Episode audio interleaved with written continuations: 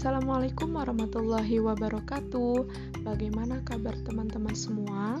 Semoga kabar teman-teman semua selalu diberi kesehatan oleh Allah Subhanahu wa taala dan selalu diberi nikmat iman dan Islamnya. Oke. Walaupun hanya melalui via suara, di sini saya akan coba uh, sharing tentang apa yang saya tahu kepada teman-teman. Semoga apa yang saya berikan dapat bermanfaat untuk teman-teman semua. Pembahasannya yaitu tentang komunikasi dan empati. Uh, adakah hubungan di antara keduanya? Oke. Diawali dengan pengertian komunikasi. Komunikasi menurut Kamus Besar Bahasa Indonesia adalah penerimaan pesan atau berita antara dua orang atau lebih sehingga pesan yang dimaksud dapat dipahami. Komunikasi itu berupa hubungan atau kontak. Nah, jadi e, sudah jelas ya teman-teman, ketika kita tinggal di suatu lingkungan yang terdiri dari beberapa orang, pasti komunikasi itu akan terjadi dari satu person ke person yang lainnya atau dari satu orang ke yang lainnya. Dan komunikasi ini sangat penting teman-teman untuk kehidupan sehari-hari kita gitu.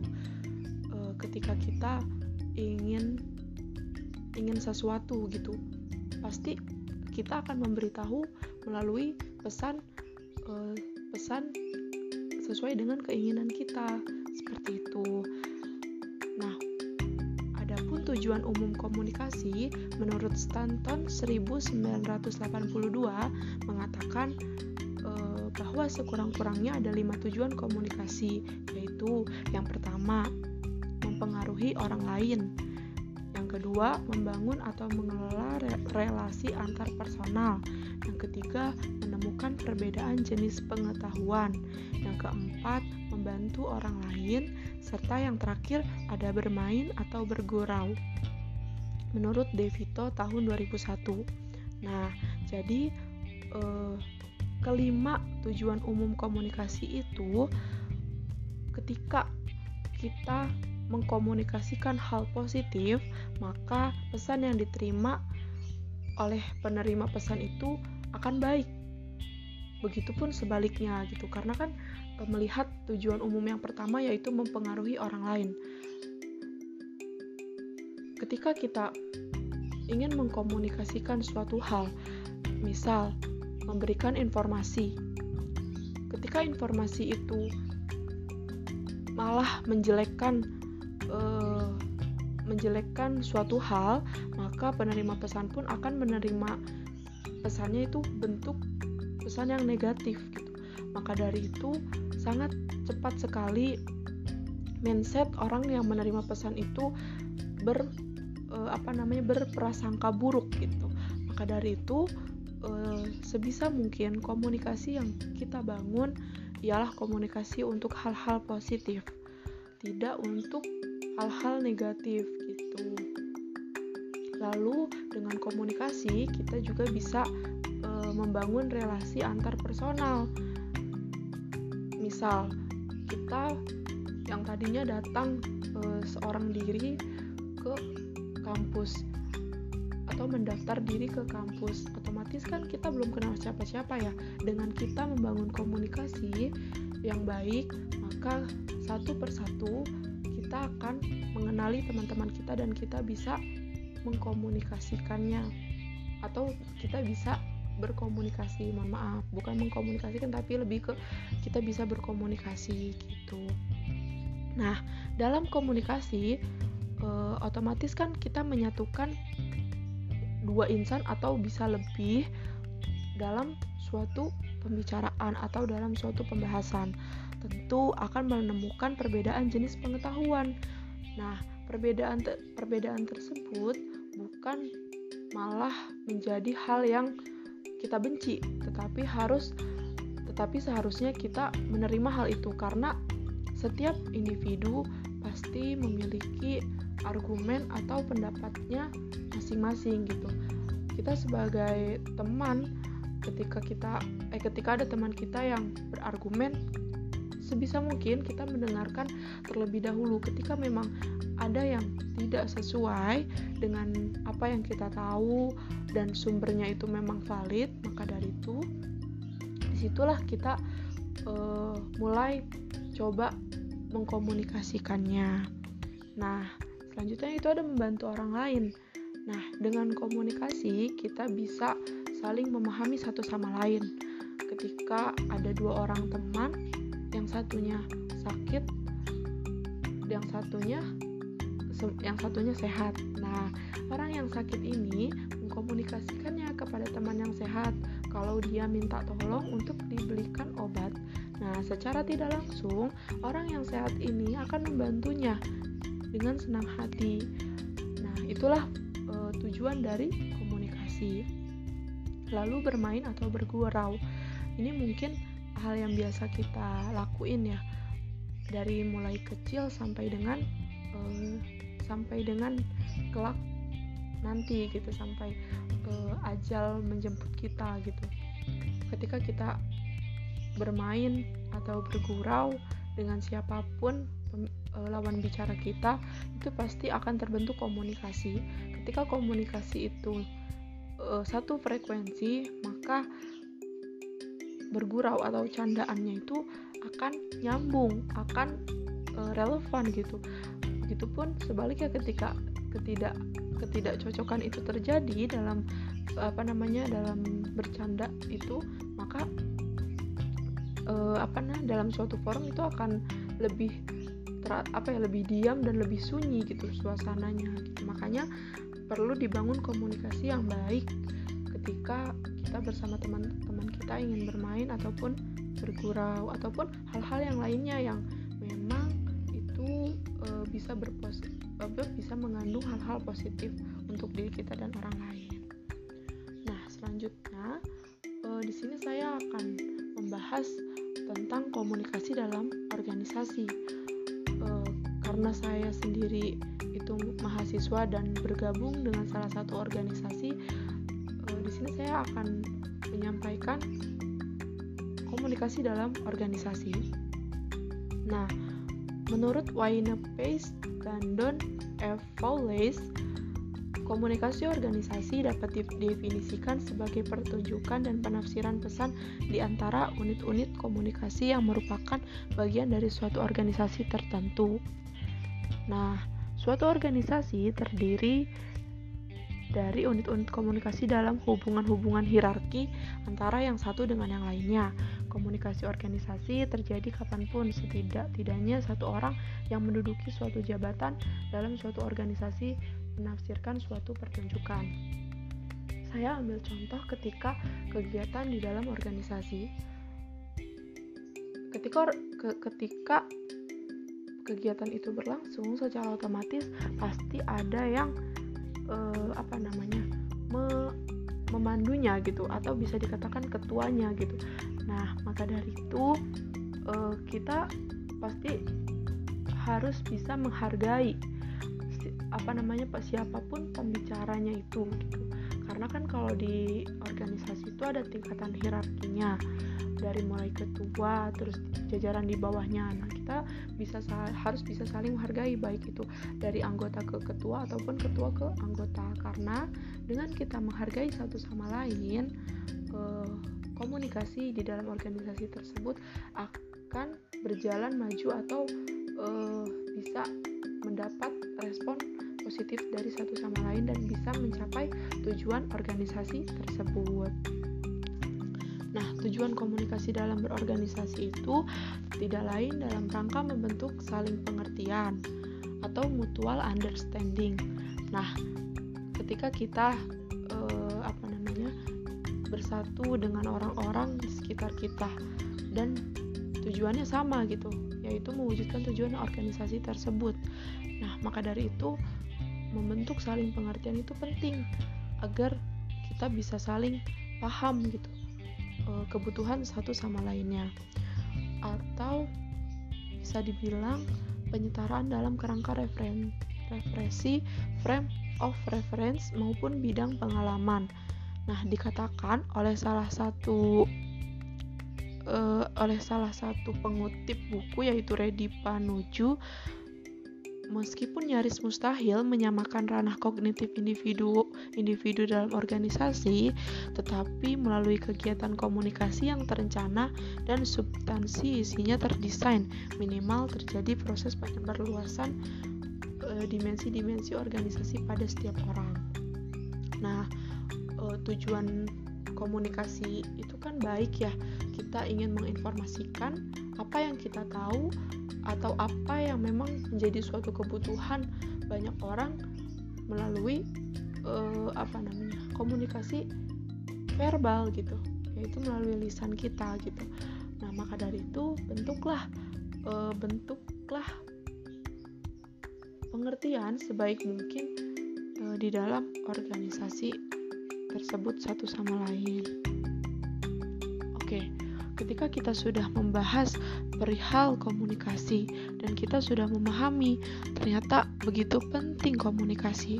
Apa pun yang memang menjadi kebutuhan bersama se sudah seharusnya kita saling mengkomunikasikan satu sama lain supaya tidak terjadinya miskomunikasi karena e, apa namanya miskomunikasi itu akan berdampak buruk untuk ke depannya. Yang pertama mungkin akan ketidakcapaian tujuan tersebut gitu. Padahal karena hal sepele tapi bisa berdampak buruk untuk ke depannya. Eh, lanjut ke pembahasan empati.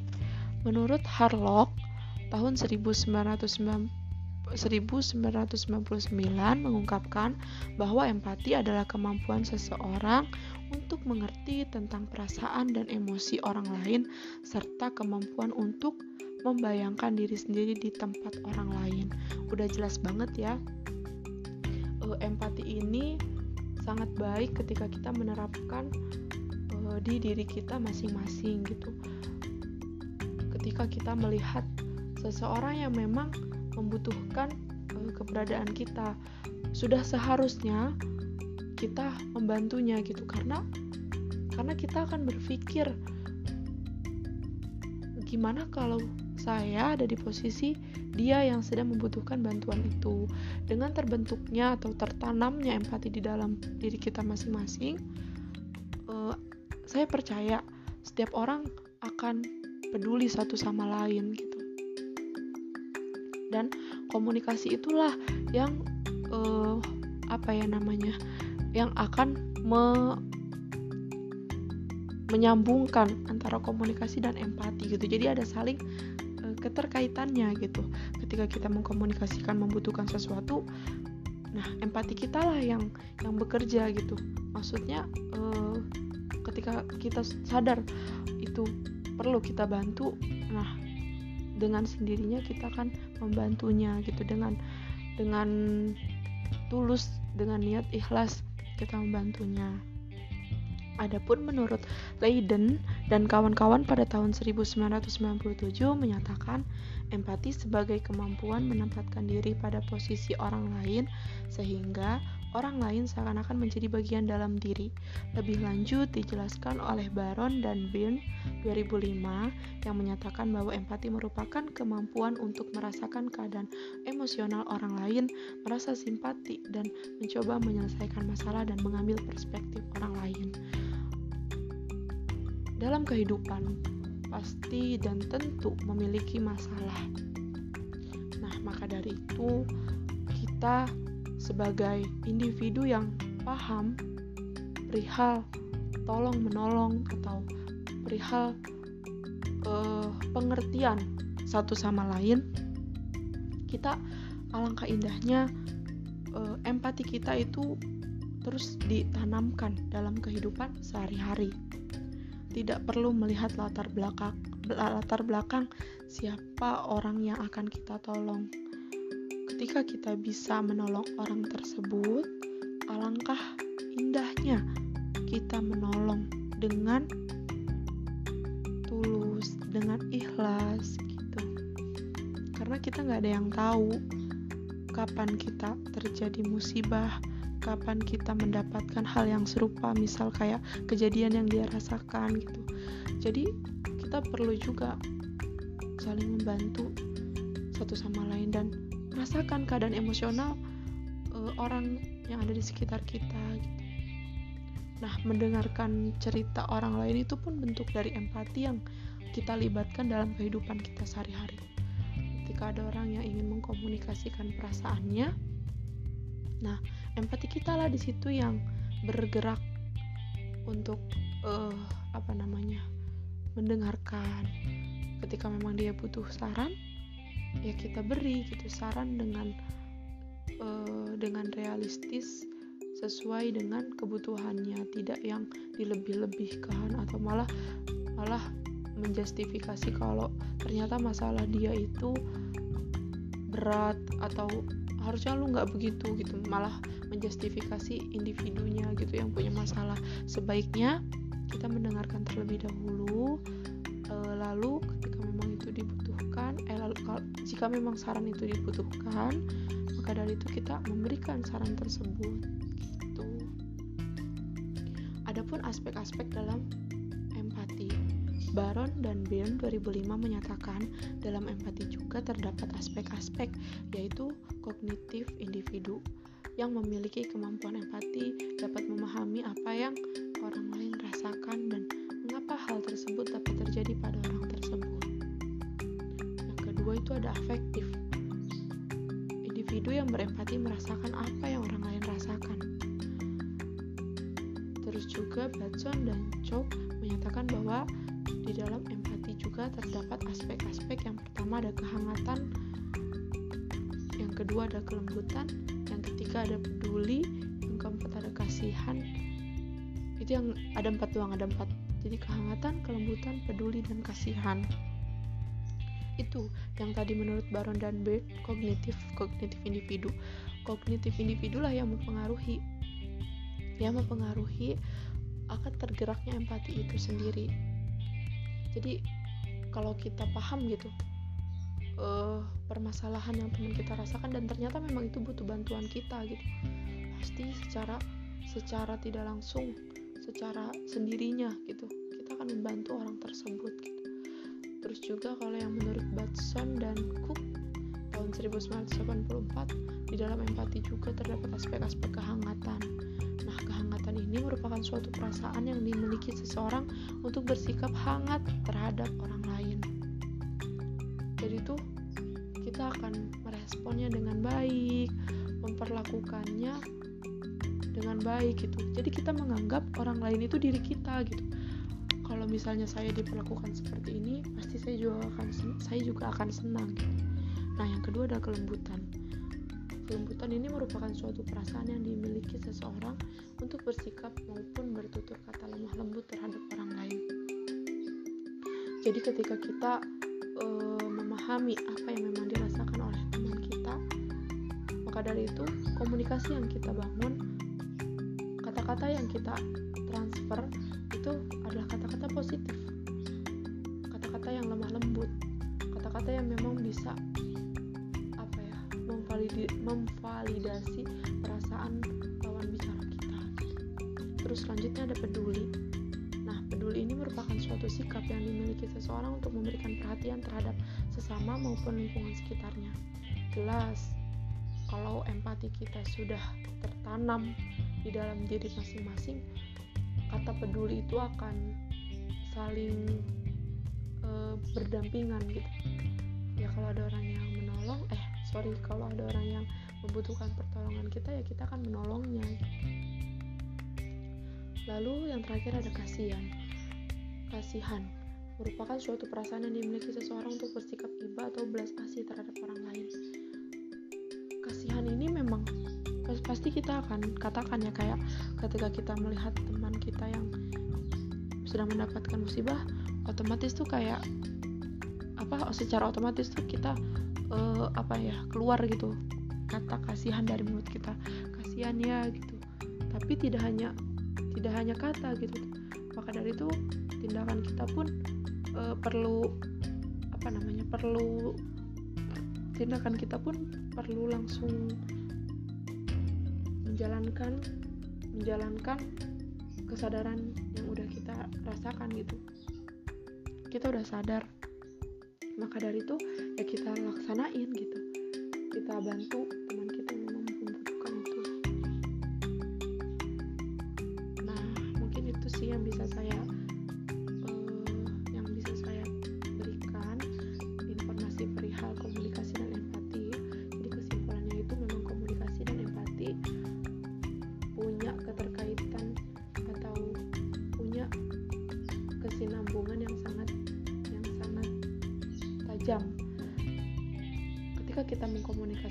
yang memang kita butuhkan untuk kepentingan bersama. Dan ketika seseorang itu sudah memiliki empati yang tinggi secara tidak langsung pengertian akan tumbuh dan pengertianlah yang akan menggerakkan uh, menggerakkan kita untuk saling membantu satu sama lain. Itu yang yang mungkin bisa saya jelaskan. Mohon maaf bila ada salah-salah kata kekurangan datangnya dari saya pribadi kelebihan itu dari Allah Subhanahu wa taala. Billahi fisabilillah khairat. Wassalamualaikum warahmatullahi wabarakatuh